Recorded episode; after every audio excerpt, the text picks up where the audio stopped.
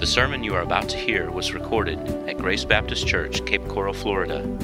For additional sermons and more information, visit our website at truegraceofgod.org. In the 16th century, there was a famous debate that took place between the Protestant reformer Martin Luther and the humanist Roman Catholic apologist Desiderius Erasmus. And in the midst of this debate, Luther wrote to Erasmus, Your thoughts of God are all too human. In their debate over the sinfulness of mankind and the sovereignty of God, what Erasmus began to reveal in his own thoughts were that God surely must be like we are in many respects. That is, that he probably likes what we like he probably responds to things the way we respond. And so, using that approach, Erasmus began to make all of these statements about what God is like. Unfortunately, those thoughts about God did not die with Erasmus in the 16th century. They're still with us today. Yet, the scripture repeatedly reminds us that God's thoughts are not our thoughts and God's ways are not our ways. His thoughts and ways are above us. And when we begin to think that God is altogether like we are, we can be sure that we are misunderstanding the God who is. When we consider the way that we think, the way that we act, the way that we respond, and then reason, well, God must think that way. God must respond that way. Surely God would agree with us on these things. Then our thoughts of God are becoming all too human. What we must do, brothers and sisters, is let God speak for himself. We need to come to his word where he has revealed his mind to us, he's revealed his thoughts to us, and submit our thinking to what he himself says in scriptures. When we do that, as we heed that, what we'll begin to understand is the responsibility to orient every aspect of our lives around the truth of who God really is. Over the last few months, we have been studying through the Old Testament book of Judges. And I've entitled the study of the whole book, Half Hearted Devotion to a Wholehearted God. One of the main lessons in the book of Judges is how quickly people who profess to know God can drift away from Him as they take up patterns of thought and ways of life that are their pagan neighbors' thoughts and ways. Judges highlights this by showing how often the people of God in the Old Testament, after their conquest of the land of promise, settlement into the land of Canaan, become increasingly Canaanized, increasingly like the people who don't know God that they live around. Their devotion to God degenerates further and further until finally it's nothing more than just kind of a half hearted tipping of the hat to the God who had done great works for them in saving them. But along with the degeneration of spirituality among the Israelites, the book of Judges also teaches us the unchanging character of the God who saves his people. He remains almighty. He remains wise. He remains good despite the decreasing loyalty of his people. Today, in our study, we're going to see this contrast between the faithfulness of God and the unfaithfulness of his people set before us very starkly. We'll see it starkly revealed as we consider the life and work of a man named Abimelech. Abimelech was the son of Gideon, who was the last judge we looked at in this book of Judges. While people fall into new depths of spiritual rejection of God, God always remains unwaveringly, completely faithful. So open a copy of God's Word to Judges chapter 9. That's where we left off last week. It's found on page 208. if you're using one of the Bibles provided for you, and I want to read all of the verses of chapter 9 and the first five verses of chapter 10 because they tag on to the uh, postscript of Abimelech's life and reign. So, hear the word of God from Judges chapter 9, beginning in verse 1. Now, Abimelech, the son of Jerubbaal, now that is a name for Gideon, that was his Canaanite name, the son of Jerubbaal, went to Shechem to his mother's relatives and said to them and to the whole clan of his mother's family, Say in the ears of all the leaders of Shechem, which is better for you, that all 70 of the sons of Jerubbaal rule over you, or that one rule over you? Remember also that I am your bone and your flesh. So, and his mother's relatives spoke all these words on his behalf in the ears of all the leaders of Shechem. And their hearts inclined to follow Abimelech, for they said, He is our brother.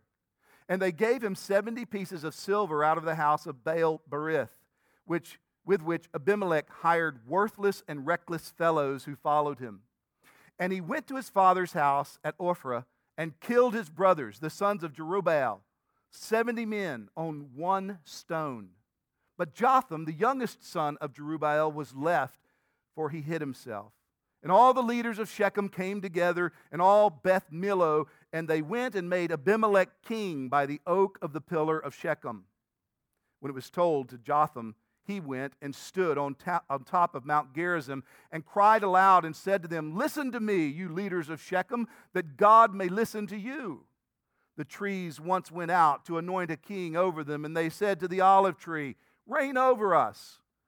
But the olive tree said to them, Shall I leave my abundance by which gods and men are honored and go hold sway over the trees? And the trees said to the fig tree, You come and reign over us. But the fig tree said to them, Shall I leave my sweetness and my good fruit and go hold sway over the trees? And the trees said to the vine, You come and reign over us.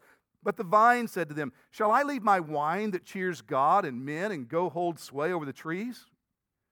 Then all of the trees said to the bramble, You come and reign over us. And the bramble said to the trees, If in good faith you're anointing me king over you, then come and take refuge in my shade. But if not, let fire come out of the bramble and devour the cedars of Lebanon. Now, therefore, if you acted in good faith and integrity when you made Abimelech king, and if you have dealt well with Jerubbaal and his house and have done to him as his deeds deserve, for my father fought for you and risked his life and delivered you from the hand of Midian, and you have risen up against my father's house this day and have killed his sons, 70 men on one stone and have made Abimelech, the son of his female servant, king over the leaders of Shechem because he's your relative.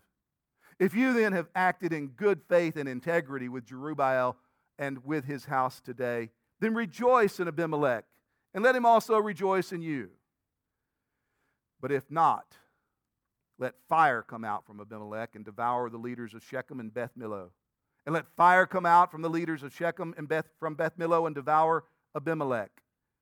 And Jotham ran away and fled and went to Beer and lived there because of Abimelech, his brother. Abimelech ruled over Israel three years. And God sent an evil spirit between Abimelech and the leaders of Shechem. And the leaders of Shechem dealt treacherously with Abimelech, that the violence done to the 70 sons of Jerubbaal might come, and their blood be laid on Abimelech, their brother, who killed them, and on the men of Shechem, who strengthened his hand to kill his brothers. And the leaders of Shechem put men in ambush against him on the mountaintops, and they robbed all who passed by them along that way. And it was told to Abimelech. And Gaal, the son of Ebed, moved into Shechem with his relatives, and the leaders of Shechem put confidence in him. And they went out into the field and gathered the grapes from their vineyards and trod them and held a festival. And they went into the house of their God and ate and drank and reviled Abimelech. And Gaal, the son of Ebed, said, Who is Abimelech? And who are we of Shechem that we should serve him? Is he not the son of Jerubbaal? And is not Zebul his officer? Serve the men of Hamor, the father of Shechem. But why should we serve him?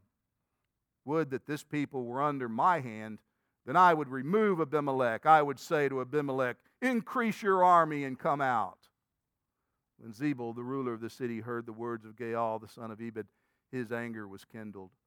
And he sent messengers to Abimelech secretly, saying, Behold, Gaal, the son of Ebed, and his relatives have come to Shechem, and they are stirring up the city against you. Now, therefore, go by night, you and the people who are with you, and set an ambush in the field. Then in the morning, as soon as the sun is up, rise early and rush upon the city. And when he and the people who are with him come out against you, you may do to them as your hand finds to do. So Abimelech and all the men who were with him rose by night and set an ambush against Shechem in four companies. And Gaal, the son of Ebed, went out and stood in the entrance of the gate of the city. And Abimelech and the people who were with him rose from the ambush. And when Gaal saw the people, he said to Zebul, Look, the people are coming down from the mountaintops. And Zebul said to him, You mistake the shadow of the mountains for men. And Gaal spoke to him again said, Look, people are coming down from the center of the land, and one company is coming from the direction of the diviner's oak. Then Zebul said to him, Where's your mouth now? You who said, Who is Abimelech that we should serve him? Are not these people whom you despised? Go out now and fight with them. And Gaal went at the head of the leaders of Shechem and fought with Abimelech. And Abimelech chased him, and he fled before them, and many fell wounded up to the entrance of the gate. And Abimelech lived at Arumah, and Zebul drove the, out Gaal and his relatives so that they could not dwell at Shechem. On the following day, the people went out into the field, and Abimelech was told. He took his people and divided them into three companies and set an ambush in the fields. And he looked and he saw the people coming out of the city, so he rose against them and killed them. Abimelech and the company that was with him rushed forward and stood at the entrance of the gate of the city while the two companies rushed upon all who were in the field and killed them. And Abimelech fought against the city all that day. He captured the city and killed the people who were in it, and he razed the city and he sowed it with salt. When all the leaders of the tower of Shechem heard of it, they entered the stronghold of the house of El Berith.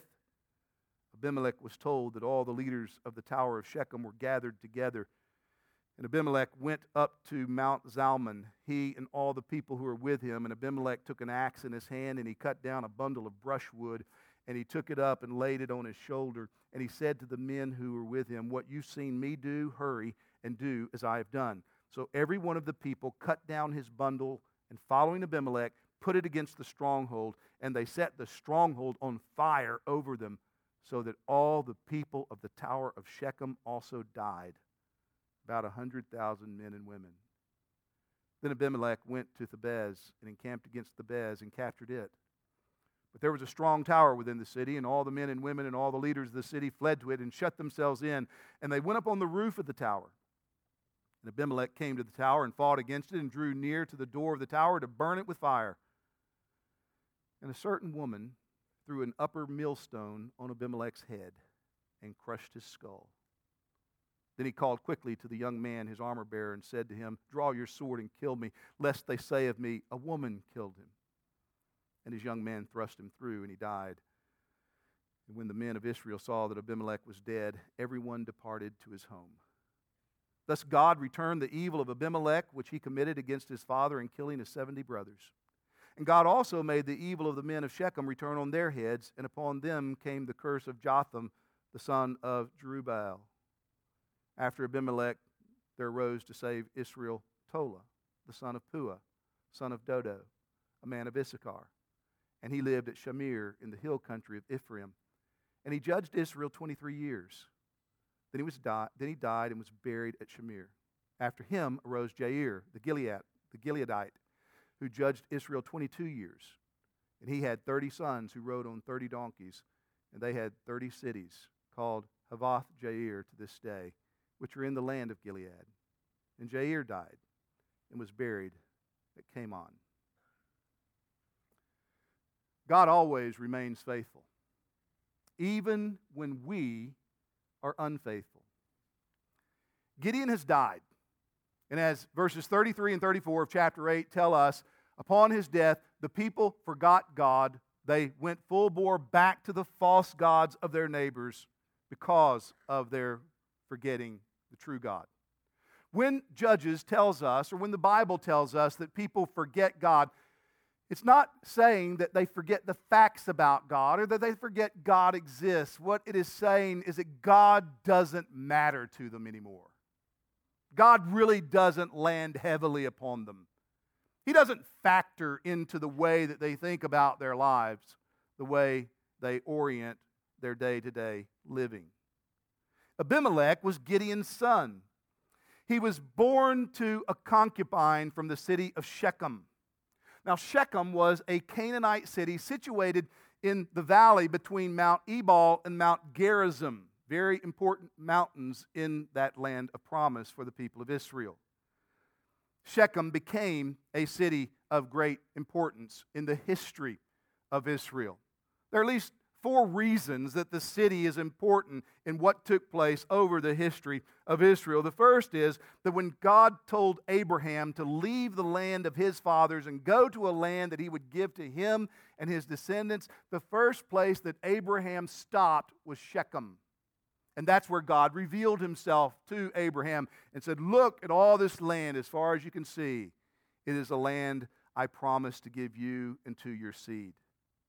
Secondly, early in the conquest of Canaan, when Joshua led the Israelites to capture the land of Canaan, one of the first things he did was to stop at, Shechem as Moses had commanded him to do and renew a covenant commitment between the people of Israel and God. Joshua did this not only there at the beginning of the conquest, he did it again at the end of his life in Joshua 24, where it's recorded and both of those covenant renewal ceremonies took place at Shechem. When the Israelites left Egypt, they did what Joseph made his children and grandchildren promise to do. They exhumed his bones from the grave there in Egypt, and they carried those bones with them through the wilderness till they came to the land of Canaan, and they planted Joseph's bones in Canaan, and they did so at the land of Shechem.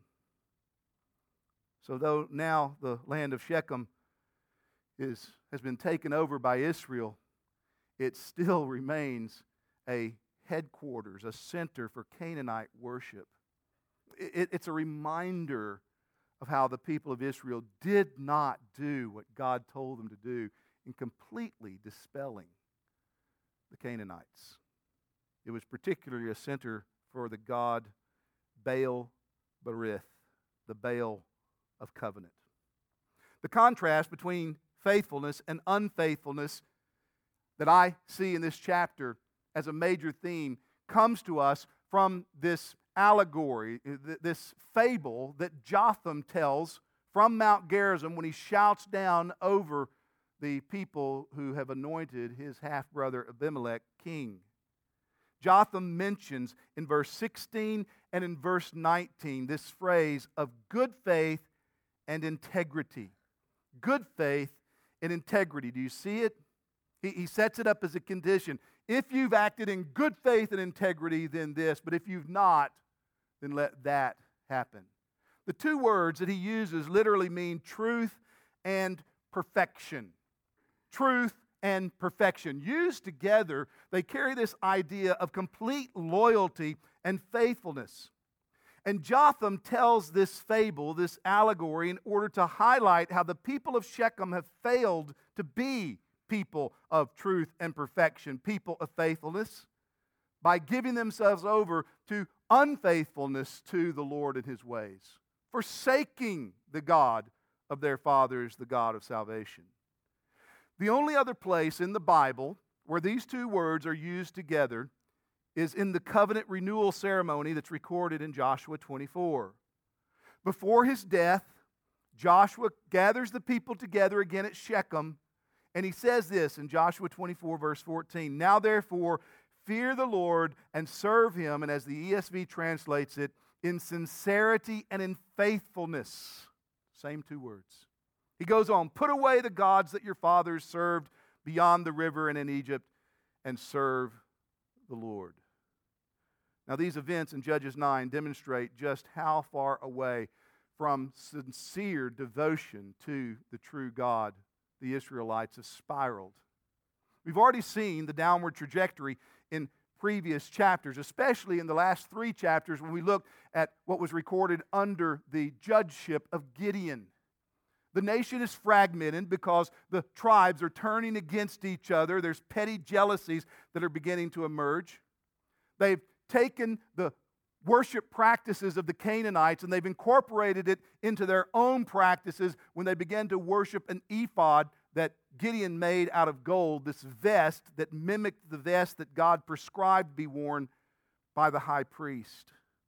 Now, in chapter 9, we see the utter unfaithfulness of this people as it manifests itself in the blatant rejection of the Lord and his commandments. But what we also see that is not as obvious, but is even far more important, is the ongoing faithfulness of God all the way through his people's unfaithfulness. So, this chapter is designed to teach us that God always remains faithful, even when we are unfaithful. I want us to see this by, first of all, noting in the first 21 verses of the chapter how unfaithfulness arises when personal ambition goes unchecked. Abimelech was a man who was ambitious. He wanted to rule over Shechem and beyond. So he goes and he appeals to the leaders of Shechem, his hometown, his mother's hometown. He makes an argument as a favorite son, a son of the town. And he says, Wouldn't it be better for me to rule you than the 70 sons of Gideon?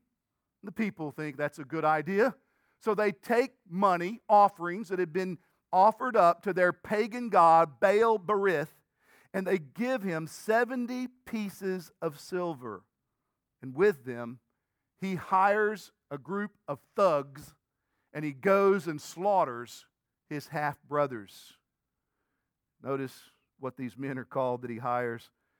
They are reckless and worthless men. Verse 5 says, that together with Abimelech, they murdered the rest of Gideon's son except one on one stone. One stone. Think about what that must have been like. It's not like they found those guys all together and went and just wiped them out. No, they went and captured them, probably had to bind them, and then one by one executed them in a bloody display of slaughter.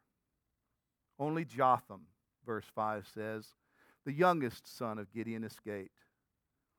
Abimelech is installed as king at Shechem, this important town where God had first told Abraham, I'm giving you all this land, where the covenant was renewed at least twice under Joshua's leadership with the Israelites who proclaimed, You're our God, we will be your people.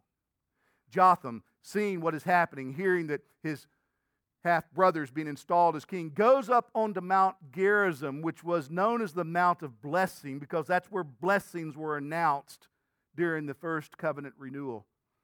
And he begins to tell a story. It's the closest thing to a fable that we have in the Bible. And he tells a story in order to highlight the unfaithfulness of Abimelech and the unfaithfulness of the Shechemites. In one sense, his story is very comical. He refers to a bramble. He talks about the noble trees and the, that exist and the forests, all the other trees saying, hey, come rule over us. And the noble trees say, we don't have time for this. We're not going to leave what we're doing for this. And so finally they say to the bramble, hey, would you come and rule over us? What's a bramble? It's a thorn brush. It's ground cover. It's clutter. It's what farmers curse because it messes up their fields and is constantly having to be removed. It's good for nothing, it encumbers the ground. It was notorious for catching fire and then spreading fire as it was carried along by winds. Brambles never grew high, they were just close to the ground. And so when the, the bramble says, Well, come, take refuge under my shade, I mean, it's a comical scene. The mighty trees cedars would come, find refuge in a bramble. Jotham's calling Abimelech a bramble man, calling the people of Shechem foolish for following him. But not only is his story comical, it's actually prophetic. If Abimelech and the Shechemites have acted faithfully, then let peace and joy rule their relationship. But if not, which Jotham knows is the case, then let them destroy each other. Look at verse 20. If you haven't acted in good faith, let fire come out from Abimelech and devour the leaders of Shechem and Beth Millo, and let fire come out from the leaders of Shechem and Beth Millo and devour Abimelech. You see, Abimelech's not concerned either with his father or his father's God. He's concerned with his own ambitions. And the Shechemites don't care about the Lord or the Lord's commandments. They just want to be left alone to serve their gods without any interference. Abimelech wants to be given opportunity to be king and to rule. And so they come together, and it is a match made in hell. And we see the consequences of it with the devastation that is wreaked upon the land.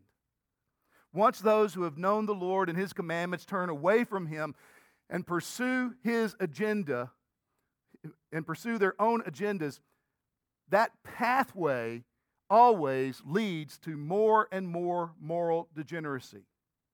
Both the Shechemites and Abimelech had received clear revelation from Yahweh.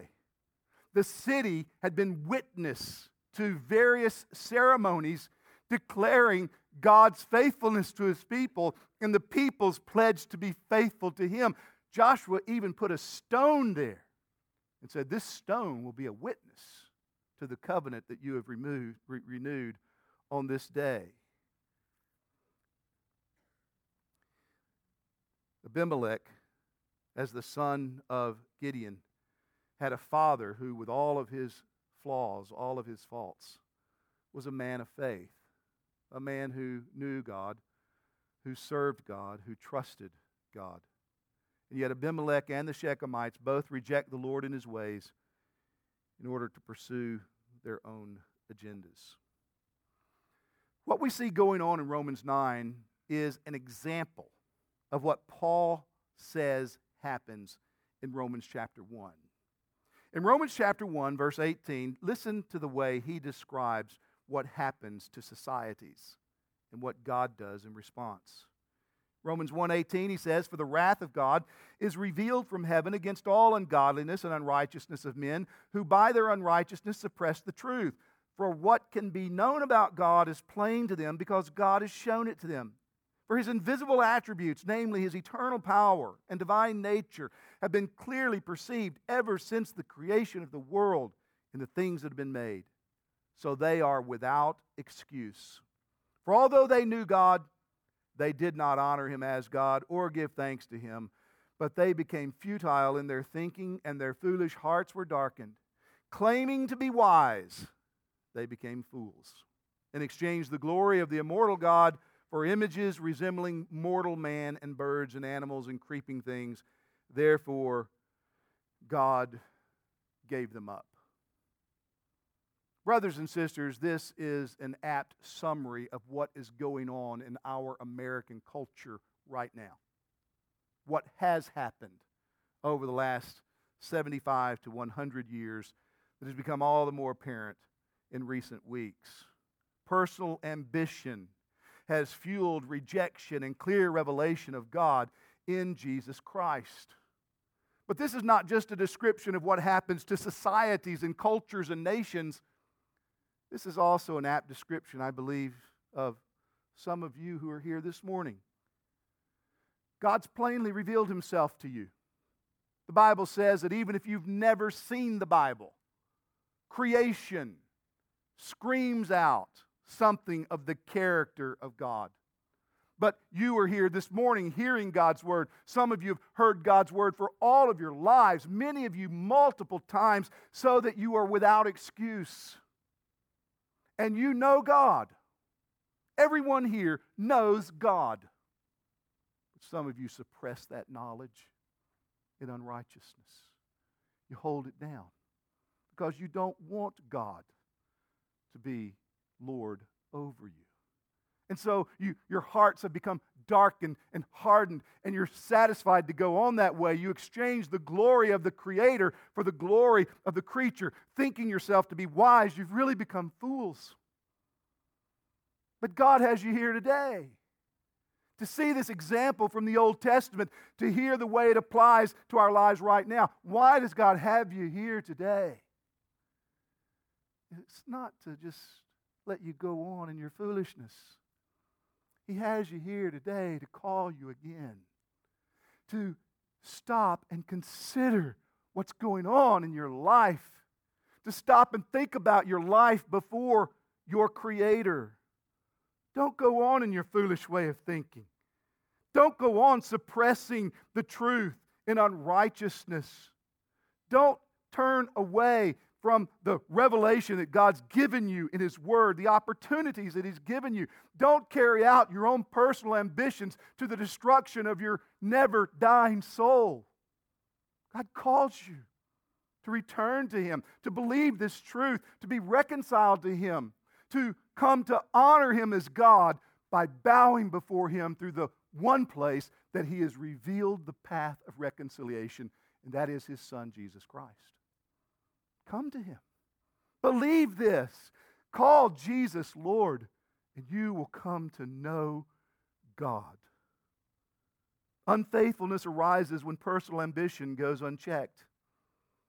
But a second thing we see in this chapter, excuse me, is that unfaithfulness degenerates into abject lawlessness.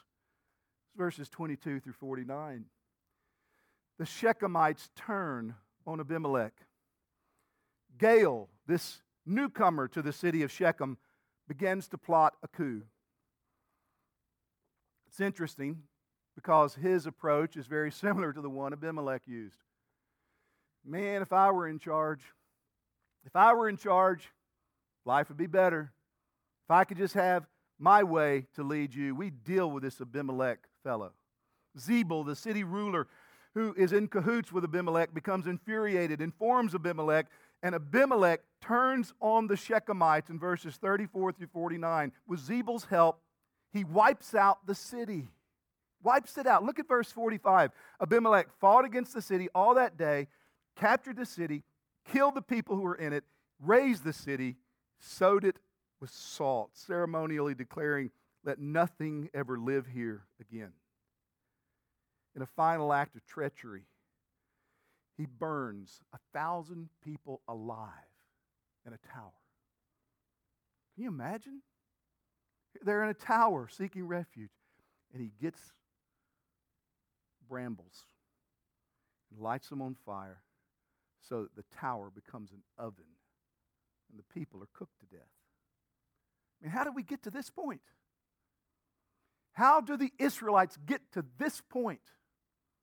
A little over 200 years before, Joshua has led them to renew their covenant commitment to God who's given them this land. He has admonished them and warned them, gathering them there at that very city of Shechem. And they pledged their loyalty to the Lord. Listen to the words of that covenant renewal ceremony from Joshua 24.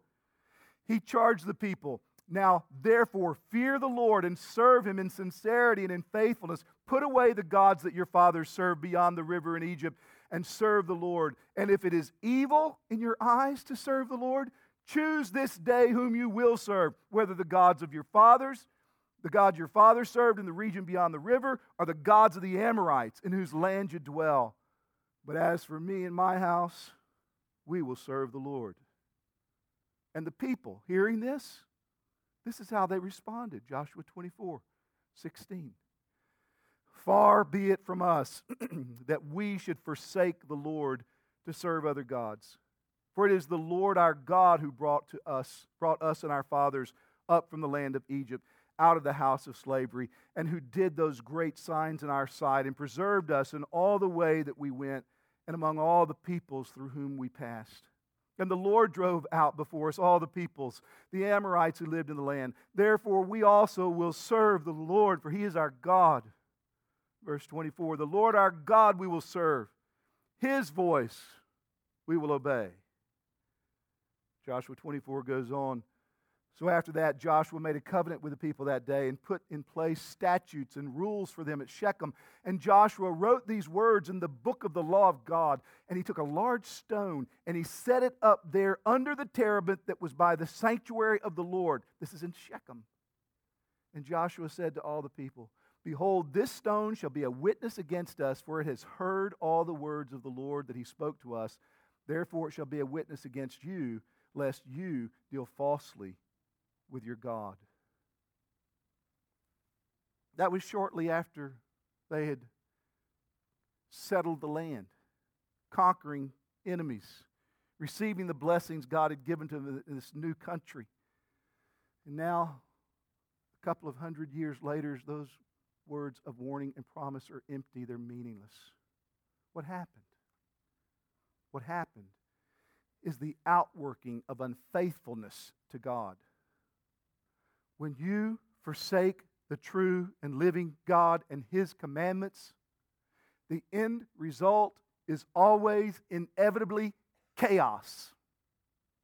You may not get completely to chaos in your lifetime, but the end of that pathway of unfaithfulness is chaos. There is no morality without God. He is the one who determines what is right and wrong. And when he is rejected, it is only a matter of time before moral degeneracy ensues in chaos. What we see in Judges 9 is the natural consequences of breaking faith with the true and living God. Neither the Shechemites nor Abimelech care about the Lord or his commandments. They become unfaithful to him to pursue life on their own terms, and consequently, when difficulties arise and when opportunities arise, they're not governed by principles of righteousness because they've broken faith with the God of righteousness. They're concerned with only what is expedient, what makes sense to them. So, consequently, when they grow weary and suspicious of each other, they just simply turn against one another. They have no scruples to restrain them they're not governed by what is right, they're governed by their own passions and desires. Brothers and sisters, this is the inevitable tendency that results from being unfaithful to the living God. That's why half hearted devotion to the wholehearted God is nothing less than wholehearted rejection of Him. You cannot have God with half hearted devotion. Jesus said it in Luke 6 46. Why do you call me Lord, Lord, and do not do what I command? It's a rhetorical question. The point being, you can't. You can say the words, but you can't have Jesus as Lord without submitting yourself to His revealed will. It's a question we ought to put to ourselves regularly. Why do I call you Lord? And yet, when I see what your word says, and yet I see what I want and they're different, I just go to what I want. Why do I call you Lord and refuse to be inconvenienced to pursue your will when it contradicts my will? Half hearted devotion, it's wholehearted rejection. At that point, when you start picking and choosing which parts of God's commandments you're going to observe, which parts you're going to ignore, it's no longer Jesus who's Lord of your life, but you who are Lord, Lord of your life. This is why we're called to be faithful in our devotion to Christ, to be loyal to Him. Have you found in your life that you have turned away and given in to a tendency to just live life on your own terms? Is that true of you? When you hear Jesus say those words, why do you call me Lord, Lord, and do not do what I say? Maybe you've drifted in your devotion to Jesus. Maybe over the months or years, you have slowly but surely started living life on your own terms. But here, today, you're here. God's brought you here, and He's opening your eyes to see what you've done. Why? Why? To, to just run you into the ground? No, to wake you up. to convict you and to call you to return. Return where you are now. Just admit to the Lord God, I have drifted, I've, I've faded, I've become less serious and devoted to you and to the ways of Christ. And I repent today and I turn back today and help me, oh God. And He will heal you, He will help you. Talk to brothers and sisters about it. Ask them to pray for you and re devote yourself to Christ as Lord. Not only does unfaithfulness arise when personal ambition goes unchecked, and not only does it degenerate into lawlessness ultimately, the third thing our text teaches us is that unfaithfulness will not go unpunished. It will not go unpunished. We see this in verses 50 through 55. Abimelech attacked the neighboring city of Thebez. It must have been there, and they must have been in cahoots with Shechem, not far away from that city. He intended to burn the people of Thebez alive in their tower the way he had done at Shechem. But you see the text in verse 53 a certain woman, we don't even know her name. Can you imagine the conversation between her and her husband when they're running to the tower? I just need to get this millstone. Really? a millstone? You know, it weighed 10, 20, 30 pounds. I just want to carry this millstone up the stairs of the tower. And then she just throws it, lands on the skull of Abimelech. And he is too embarrassed to have it said he died at the hands of a woman. So he tells his armor bearer to run him through. The armor bearer does this. What's going on? This is the final fulfillment of the prophecy of Jotham.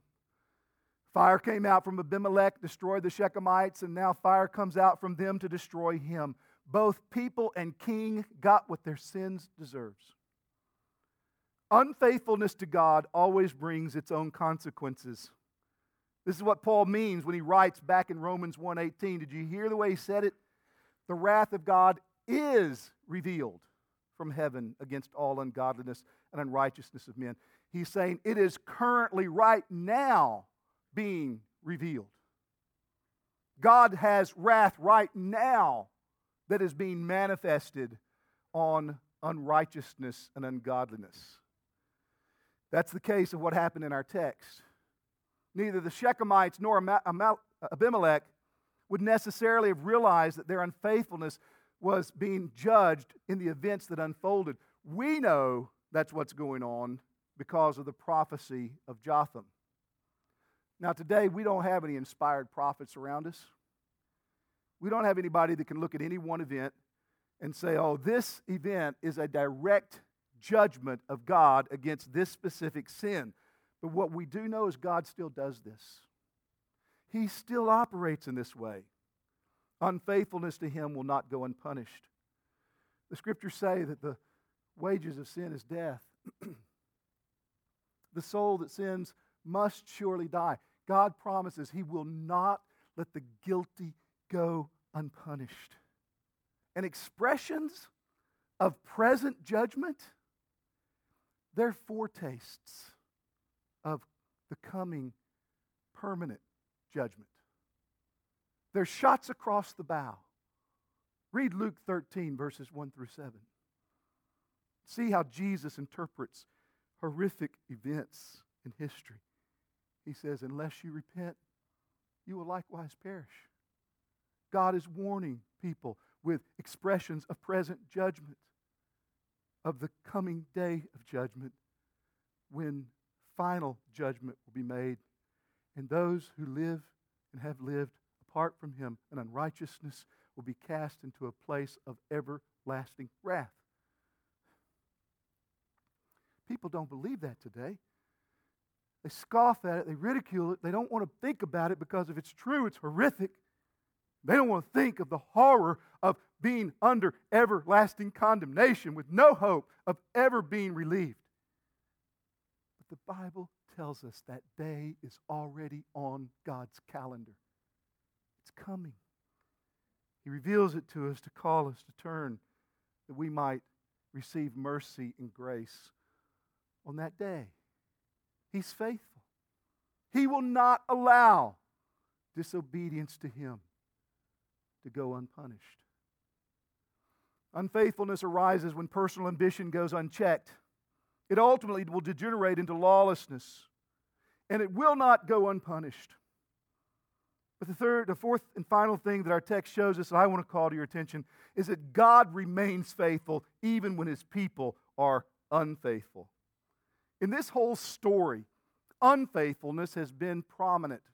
That's what's been front and center. Abimelech and the Shechemites are in the spotlight. In fact, the Lord is not even mentioned in chapter 9, verse 1 through chapter 10, verse 5 by his covenant name. That's why you read those verses and you won't see the little English word Lord spelled in all caps.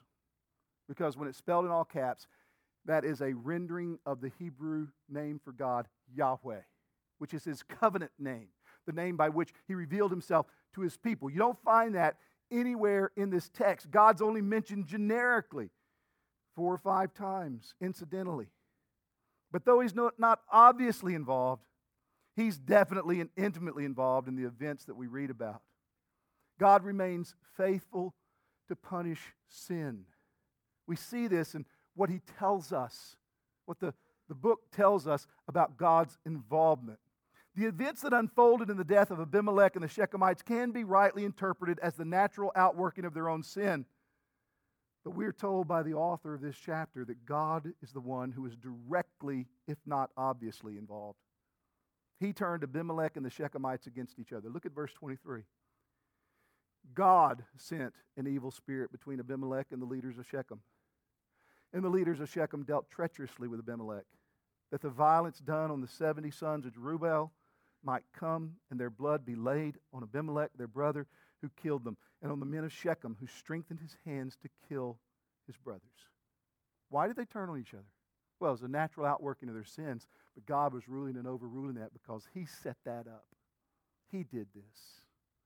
And then verse 56 He did it in order to show His faithfulness in punishing sin. Thus, God returned the evil of Abimelech which he committed against his father in killing his 70 brothers. And God also made all the evil of the men of Shechem return on their heads, and upon the curse of Jotham, and upon them came the curse of Jotham, the son of Jerubbaal. He remains faithful to keep his word in punishing sin. But God also remains faithful to save his people by grace. This is amazing. This is where the story of Tola and Jair come in in the first five verses of chapter 10, those first five verses are striking.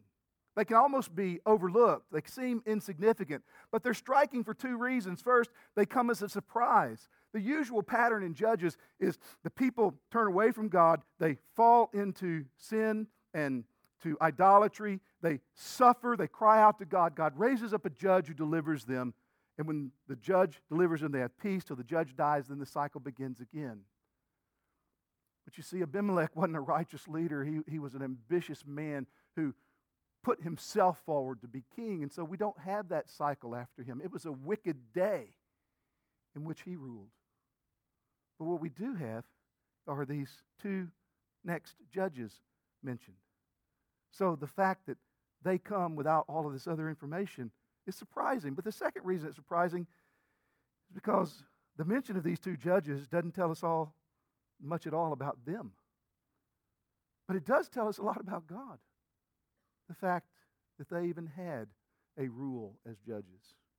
Tola and Jair are minor judges, and they testify to God's grace. Collectively, 45 years of peace through their judgeships. Look at verse 1. Tola arose to save Israel. Verse 2 to judge Israel. Think about this for a moment. From whom did Tola save the Israelites? From what did he save them? We don't read about the Midianites. We don't read about the Amalekites coming and oppressing them. What did he save them from? He saved them from themselves. He saved them from their wickedness and following wholeheartedly after their Canaanite neighbors and forgetting God, letting God just be light upon their lives. He came and rescued them from themselves. Israel had so, sunk so low They aren't even seeking the Lord for help. There's no indication they have any conviction over their sin, yet God sends them a Savior. He had promised to save his people. He had promised to keep his people alive in order to bring about his ultimate purposes of salvation and sending his own son into the world. So, despite these people's unfaithfulness to him, he remains faithful to himself and to his promise to save. And God will always remain faithful to himself. He cannot deny himself, even when we are unfaithful. He will fulfill his purposes through the Savior that he sent into the world to save his people from their sins. And he will do that regardless of what happens in the world, regardless of what happens to an individual.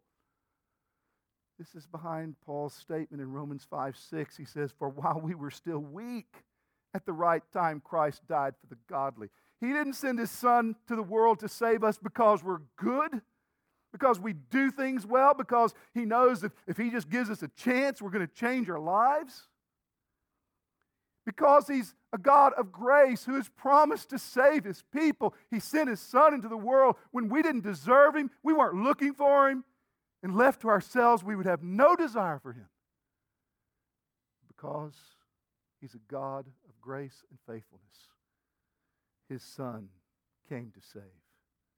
Brothers and sisters, the Lord will never forget to be gracious to us as His people. We can be sure that no matter what happens to us, God will remain faithful to Himself, to His promises, which means that He will remain faithful to us as we trust His promises, as we depend upon the one who secured those promises, Jesus Christ the Lord. Once again, in this part of the book of Judges, we find ourselves confronted with a tension. We've seen it throughout, we'll see it further in the book as well.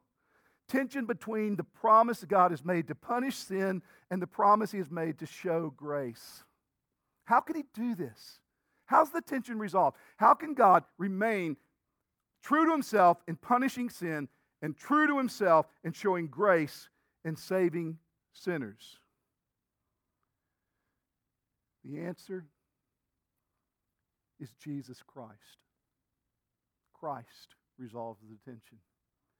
God is preparing the way now, hundreds of years before sending his Son into the world to resolve this tension.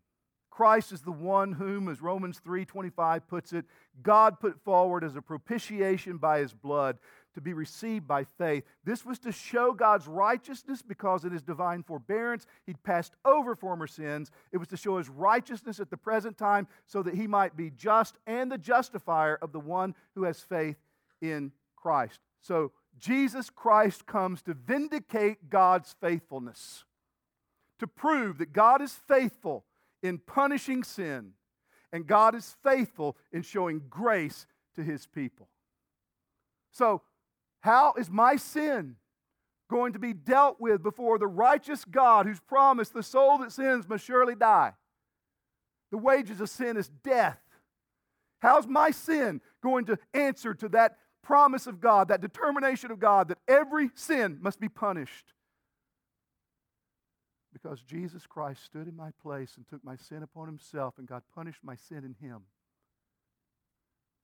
And how can I be the recipient of forgiveness and grace and salvation, knowing that I'm a sinner.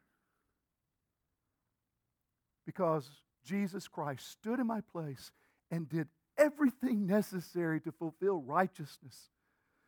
So that as my substitute, God looks at him and gives me what he deserves. So God remains just and gracious toward all who have faith in Jesus.